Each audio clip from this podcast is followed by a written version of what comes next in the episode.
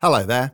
Before we get started on the latest WARC podcast, just a reminder that the WARC Awards for Effectiveness are back and they're bigger and better than ever. We've expanded from six categories to 11, so if you can show your work has worked, there'll be a category for you. Entries are now open and best of all, they're free. Head to warc.com for more details and to download your entry pack. Remember to submit before the deadline on the 29th of March. Good luck. Now, let's get to the episode.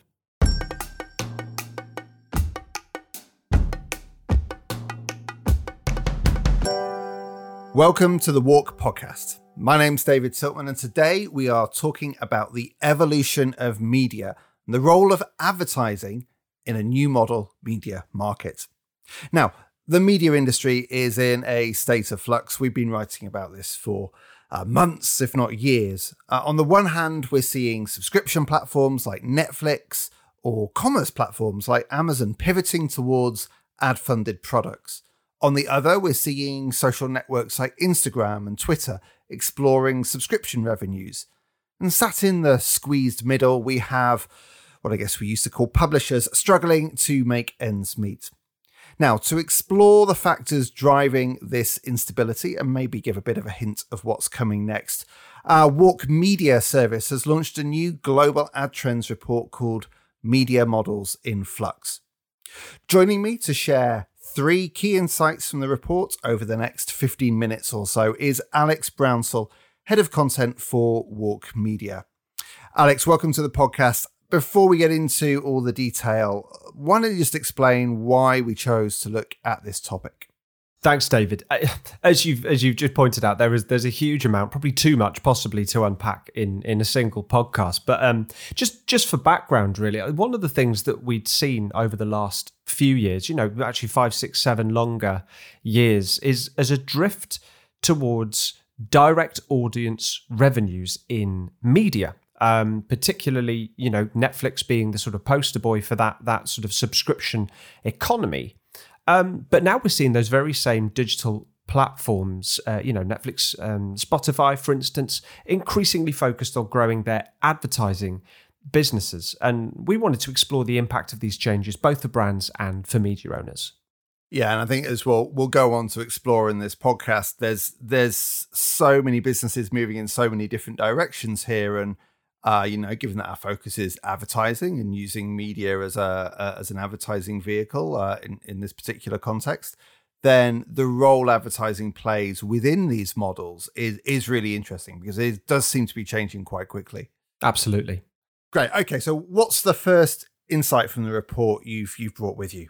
Well, it's a slightly downbeat point to, to kind of open with, but frankly, traditional media models are we're finding are becoming unsustainable. Um, in a, a data driven, a programmatically traded digital advertising market, it's frankly it's becoming harder for content creating publishers to to remain remain even vaguely competitive. We've we've had you know industry crises over the over the last few years. You know you think of things like brand safety and, and ad fraud, discussions around conscious media planning, and, and there been this suggestion that perhaps we'd see a, a flight to quality, a flight to premium in online advertising. Now that's not really happened, has it? That, that, we, we've t- you're right. We've talked about a flight to quality for several years, and uh, as, as much as in hope as in expectation, maybe.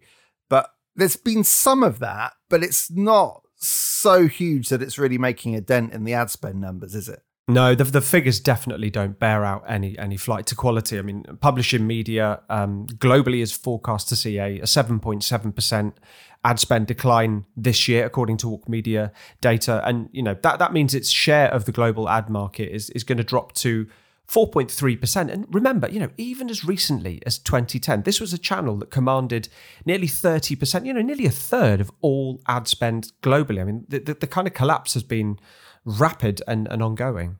Uh, now, uh, the decline of well, print publishing, though, whatever you want to call the uh, uh, uh, industry, um, and maybe we'll come on to uh, unpack that a little bit. That's not a new thing. I mean, we've we've been talking about this for for quite a while. So why why is this so relevant now?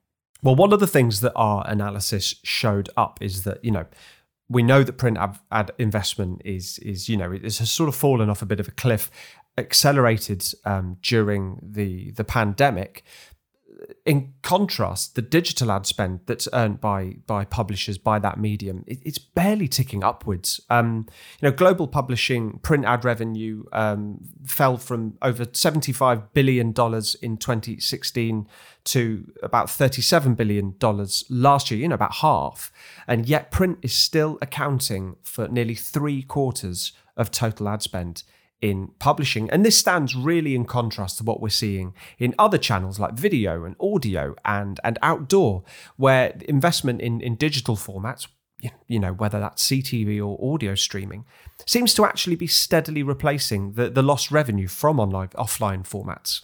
So this is really interesting, isn't it? Because it, feels like this sort of publishing, this publishing layer, whatever however we we'd want to define it, they've basically traded analog dollars for digital cents. They're they're uh, they're really struggling to make up uh, to monetize their digital audiences in the way they used to be able to monetize their offline audiences.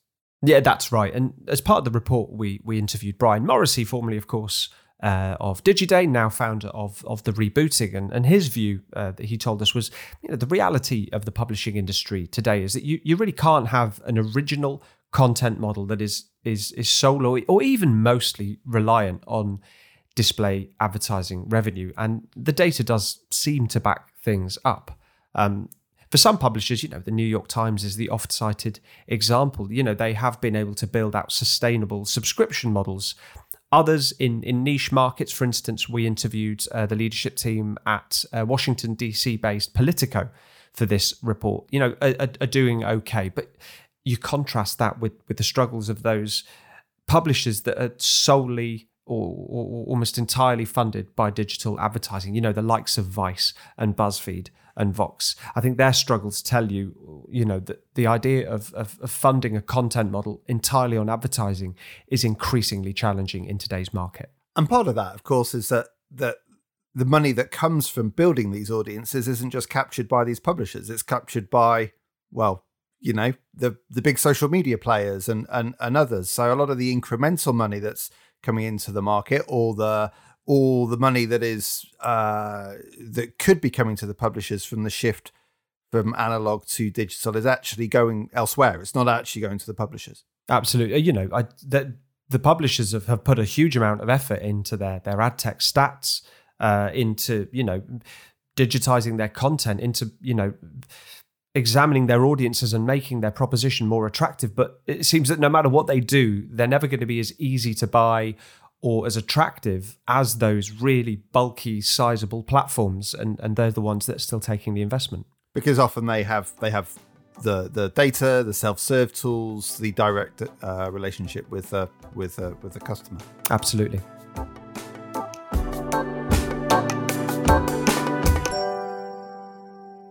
Okay, so f- from what you've said, it seems as though advertising is becoming the icing on the cake for media businesses. It's it's uh, offers a nice additional layer of income, but compared with where we were ten plus years ago, it's not sufficient to build uh, build a media business around uh, on its own. I, I, think that's right. And, and the second takeaway that, that we offer in the Global Ad Trends report is that advertising is increasingly perceived by the digital platforms, the likes of Netflix, Disney Plus, and Spotify, as a way of driving greater profitability. Um, you know, Netflix said it plans to carve out an ad business equivalent to, to 10% of its current total revenues. So, you know, that's about three or four billion dollars, depending on, on how quickly Netflix grows over the next few years. You know, for context, a domestic broadcaster like ITV in the UK, you know, it makes more than a couple of, of billion dollars in, in annual revenues from advertising. YouTube is forecast to earn more than 32 billion dollars this year at the other end of the scale. So this is a modest target. Um, and, and that emphasizes that, that Netflix still primarily sees itself as being a subscription business for the long term.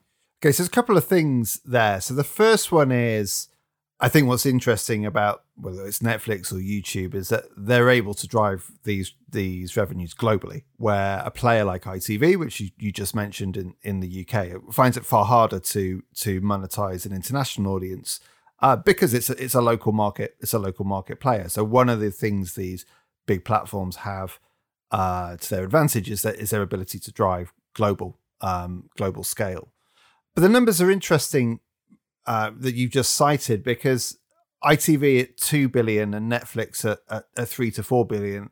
Netflix is basically saying that it's able to create a business, or it thinks it's going to be able to create a business double the size of the UK's leading commercial broadcaster within a few years uh, as a side business. I mean, that's that's pretty insane.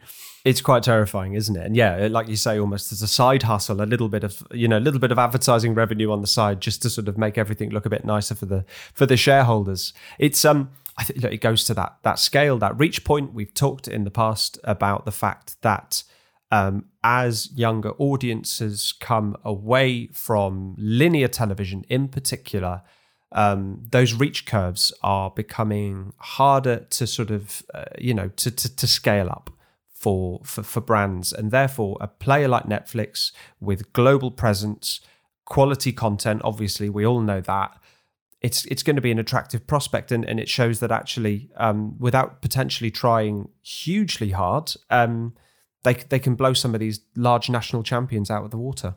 So is this is this shift by these uh, the these big streaming players and, and other tech giants into advertising is that is that driven just by the need for profitability or, or are they responding to something in in consumer behavior or consumer needs I think there's a couple of things happening here. What one is obviously, um, as we've just discussed, I think they they've spied an opportunity to um, to to make some money here, and and that they realise what they have is attractive to advertisers. But it's also probably a slightly defensive move as as well. It's a hugely competitive market, so a, a lower priced ad tier, you know, it may help Netflix and others to help to them to reduce churn. Um, but it also might be that something more fundamental is occurring in terms of viewing habits. Uh, in in the Global Ad Trends report, we cite data from a, a you know a, a, broad range of providers, and we could have chosen more. Actually, you know, we have data from GWI, from Rakuten, TVision, from Roku, all agreeing that consumers are increasingly amenable to the idea of ads in OTT, in streaming, you know, especially actually those consumers that are thinking about cancelling their subscriptions. I asked Germaine Montaigne, uh, the head of marketing at TVision, if she thought that the switch from SVOD to AVOD was, was a short term trend driven perhaps by uh, cost of living pressures, or if what we're seeing is actually more of a longer term shift. Actually, the trend away from SVODs has been happening for a while.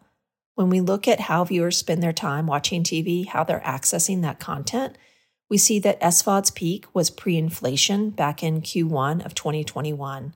Since then, CTV viewing behavior has shifted to more closely mirror that of linear TV viewing behavior, where advertising is just a common part of the experience. I think it's also worth noting that ad supported apps and fast channels have improved their ad experience recently. So, as a viewer, we're not as annoyed maybe as we once were about things like repeat ads and things like that in CTV. In fact, a good measure of viewer tolerance for ads in CTV is probably our attention data.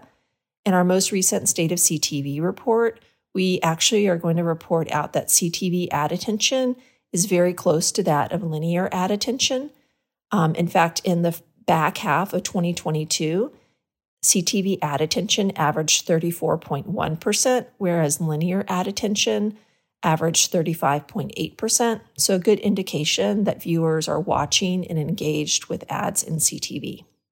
So, Germaine mentioned there the rising popularity of fast channels. What does she mean by that?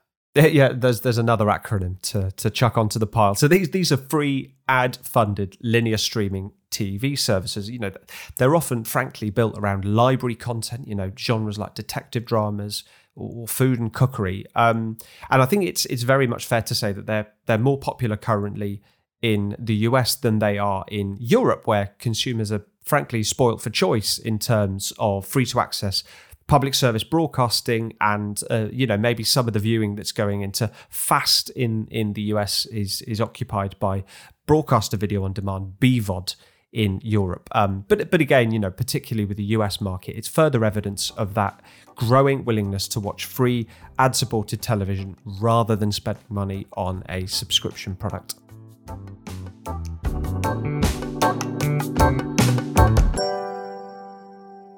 Great. So let's move on to the third and final insight from the report. Uh, what have you got? Well, without wanting to get too philosophical, um, I think what we, what we've concluded from putting together this global ad trends report is is you know at the very foundations what it means to be a media owner today is, is being rewritten. I think media used to be relatively simple. You created content that, that people, the audiences found appealing, and then you monetized it either by making those people pay for it, mostly through subscriptions, or you monetized it through advertising revenue and brand sponsorship. The internet muddied the model a little bit, um, but even search, social, you know, that cons- constituted content of a kind. Uh, now, particularly with the rise of things like retail media, we're seeing advertising investment directed at platforms totally lacking in, in content, but very close to the point of purchase. You know, take Amazon as, as the prime example, no pun intended. It earned $37.7 billion from advertising services last year. The entire global publishing sector is forecast to be worth $47 billion dollars in 2023. So the gap is closing, and, and, you know quite feasibly within a year or two, Amazon as a single company might be worth more than the entire global publishing business. Yeah, this is a really good point, Alex. I mean, I, I know that there is this sort of uh, saying everything is an ad network uh, these days, but I, I think it's really worth dwelling on that that the the concept we have of a media owner, a media operator being both the creator of content and the creator of content, a driver of audience, and then monetizer of that audience. That package has really been sort of blown up, and and we're seeing audiences driven by intent rather than content uh, being monetized in new ways.